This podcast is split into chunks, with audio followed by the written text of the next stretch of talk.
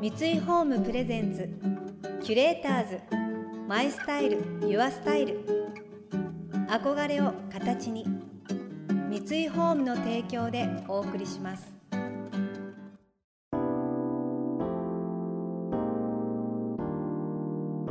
溢れる情報の中で確かな審美眼を持つキュレーターたちがランデブー。今日のキュレーターズは君島十和子です。平野ノラです。想像力を刺激する異なる二人のケミストリー。三井ホームプレゼンツキュレーターズ。マイスタイルユアスタイル。ナビゲーターは田中れなです。今日のキュレーターズは FTC クリエイティブディレクターで美容家の君島十和子さんとお笑いタレントの平野ノラさんです。赤のボディコンに携帯電話を下げたバブリー芸人として大ブレイクした平野さん。近年は片付けを通じて生き方を見直す術を発信しています。一方君島さんは高校在学中に芸能界デビューされモデル女優として舞台やテレビを中心に活躍。その後美容家としてご自身のコスメブランドを立ち上げ美容に関する書籍も数多く発表されている美のエキスパートです。その研究者並みの肌やお手入れに関する知識は実は人前に出られないほど悩んだ経験から得たものでした。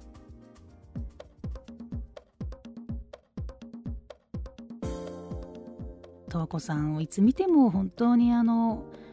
美しいハッとしてグーっていう感じなんですけど。としてグーありがとうございます。でもそんな十和子さんでも、ええ、なんだ20代の時に肌トラブルがあったっていう信じられない話を聞いたんですけれども。めちゃくちゃ肌トラだったんですよ肌トラ、はい、もう相棒みたいですね。肌トラ。肌トラだったんです。あの実は私21歳ぐらいまで、はい。3年間にわたって真っ黒に日焼けしてたんですね、うん、あのモデルとかされてた時ですよね。そうなんですよね、まあ、あの頃は CG コンピューターグラフィックがないので、うん。はい、もう色黒ってなったら焼かなきゃいけなかったんですよね。かっこよかったですけど、ね、35年ぐらい前の話でも大昔の話なんですけれども、はい、でその日焼けの肌紫外線に当たった肌が、うん、まあ、21とか22なのに、うん、小じわくすみシミ、はい、毛穴の開きこれすごかったんですよ。でとにかくなんとか元に戻さなければいけないって思って、はい、焦りましてあの頃ってインターネットもなければ、うんうんうん、美容師もない、うん、その情報の入手の先がなかったので、はい、もう手当たり次第いいと聞いたものを使ってたんですよ。もう出会うヘアメイクさんがいいというもの、うん、身近で言ったら母が使ってるものとかをベタベタに塗りたくってたわけですよ。で逆にそれでトラブルを起こしましてもう本当に外に出るのも嫌だし、で芸能界のお仕事をさせていただいたにもかかわらず、うん、肌トラで隠そうとするじゃないですか、はい、だからどんどん厚塗りになってどんどん負の連鎖。負の連鎖ね、うん、隠そう隠そうと思ってねそうですね。だったんです。へそれをどうやってどう少しずつどういう感じに変わっていくんですか？あそれがですね、はい、じゃあこのトラブルになったきっかけは何かって言ったら、うん、紫外線で焼いたことだったんですよ。はい、であそうかじゃあもう紫外線をまずはカットしようっていうことで、うん、一歩でもお家から外に出る時は、はい、紫外線のケアのものを塗り始めたんです。でそれももうお顔だけではなくって首とかも相当焼けてたので。はいでその頃例えば時代劇に出させていただいても、はい、お借りしてる衣装のお着物とかってついちゃうから濡れないんですよね。なるほどで首とかの方がよっぽどこうなんていうのかくすみとかが目立つんですよ。であダメだ首まで塗らなきゃと思って、はい、UV ケアをしっかりしてました。それをしだしたの何歳ぐらいですか？大体ね21歳とか22歳ぐらい。そこからもう肌と同じぐらい首も一緒にやられてた、うん。うん、そうなんです。だから十和子さん首私初めてお会いした時に首がもうお肌と同じぐらいのレベルですごい綺麗だったのででも首ってその、ね、ファンデーション塗るわけじゃないから本当によく何ですかね透明感というか、うん、これがちゃんとケアされている。で私去年からも首も顔だと思って、はい。UV ケアしてるんですよ。だからノラさんすごい首綺麗じゃないですか今。だから私本当この1年で十和子さん出会ってから首結構レベル上がったんですよ。めちゃ綺麗。ありがとうございます。本当に綺麗ですよねうん。あのね、はい、そうなんです。たるみだったり、うん、シワだったり毛穴の開き、うん、これを起こすのが紫外線なんですよ。で首ってめちゃめちゃ薄いじゃないですか。まずは首の紫外線防止ってねおすすめします。でやればすぐ答えが出るんですよ。だからト子さんが言ったのはもう遅いことはないって気づいた時からやったらいいですよっていうやっぱりやってをかけただけそう。よって答えてくれる筋肉と同じだって聞いたことがあるんです。そうなんですよ、はい、キュレーターズ。マイスタイル。ユアスタイル。田中れながナビゲートしています。東京 FM キュレーターズ。今日のキュレーターズは FTC クリエイティブディレクターで美容家の君島十和子さんとお笑いタレントの平野ノラさん。日焼け対策これから大事ですよね。やっぱり顔もですけど首までしっかりあと首の後ろも大事ですよね。あと耳の下とかね。私も子供と一緒に公園行くことが多いので日焼け止めは3回ほど重ねて塗って BB クリームも厚塗りでほっぺのところはしっかり塗って はいいきますけど。また美容は外側からだけではなくて体の内側からアプローチすることも大切と十和子さんは続けます。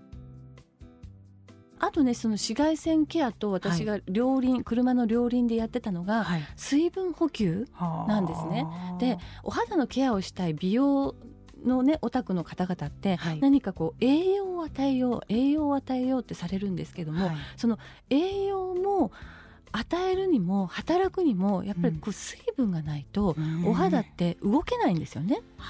だからその栄養の美容液とか濃厚なクリームを与える前に、ちゃんとお化粧水を与えてあげる、それからお水をしっかり飲んであげる、ちなみにどのくらいの量を飲めばあの目安的にどうですか？お水これがですね私もよく聞かれるんですけど、はい、これね何リットルとかっていうことではなくて、はい、こまめに飲むっていうのがねこまめにね。そう癖をつけるんですね。あのね朝ね1リットル、うんうん、苦行のように飲んで、しんどいですね。もう午前中トイレばっかり行くだけなんですよ。うんうんうん、ちょっと喉が渇いたなっていう時に、うん、100cc ずつ飲む1時間に 100cc のずつ飲むぐらいな感じで、あのこまめに飲むのがおすすめです。うん、はい。いやあと私十和子さんがすごく腸内環境についても SNS でもめっちゃ発信されてて。はいなんかその最終的に腸に行く人めちゃくちゃ綺麗っていう私の中で説 がもう出ててで十和子さんはあの、味噌もお作りになられてるじゃないですか。ですです。もう、はい、味噌も最終形態だと思うんですよね。家で味噌作る人。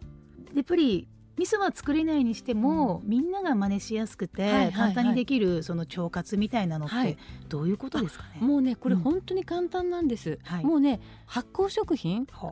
お漬物でもいいし、うん、お味噌汁でもいいし、うん、チーズでもいいし、はい、発酵食品をまず取るっていうこと、うん、それから水溶性の食物繊維。食物繊維取らなきゃいけないっていうのはご存知だと思うんですけども、はい、食物繊維にも2種類あって、はい、不溶性例えばごぼうとか、そういう繊維ザクザクしたもの、はいはい、あれもあるんですけどもあのお水に溶ける系の水溶性食物繊維、こういうとにかく食物繊維を食べてあげるってことが腸内の善玉菌の応援になるんですよ、うん、だからヨーグルトだけ食べてるだけじゃ本当の腸活ではないってことなんですよ。そこにヨーグルトの中に入ってる善玉菌の応援が必要なんですね、うん、だから例えばヨーグルトを食べるときに、すごい腸活にピカイチな食べ方。え？なんだろう。これは次週嘘です嘘です嘘です嘘です。次週聞き絶対聞きますけどねみんな。あのですねヨーグルトにきな粉、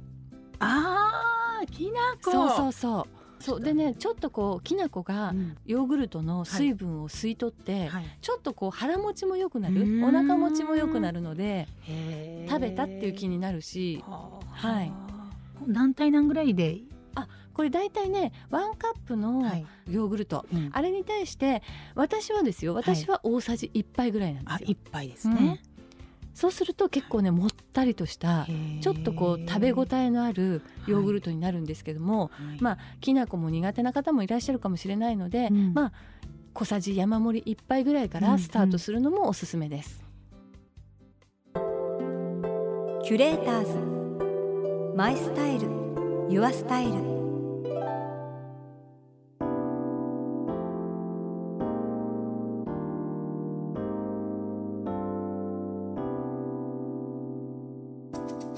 田中れながナビゲートしてきました。三井ホーム presents。キュレーターズ my style your style。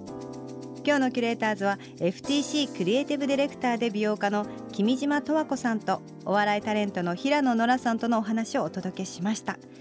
きな粉はやっぱり大事なんですね。ヨーグルトは頻繁に食べますけどその中にわって入れちゃえばいいんですね。そう発酵食品もそのままキムチだけ納豆だけっていうよりもキムチと納豆が相性がいいとかその発酵食品同士の相性っていうのもあるんですよね。そこが、まあ、科学的にあるんでしょうけど、えー、知識がないのでなんか勘でやってしまっているんですが腸はやっぱりいい状態にしておくと脳の働きもいいっていうのは本で読んだことがあるんですよね。腸が詰まってると考え方とかも頑固になってしまったりとかちょっとイライラしやすかったりするっていうのを聞いたことがあるので腸活っていうのはすごくいいらしいですよ。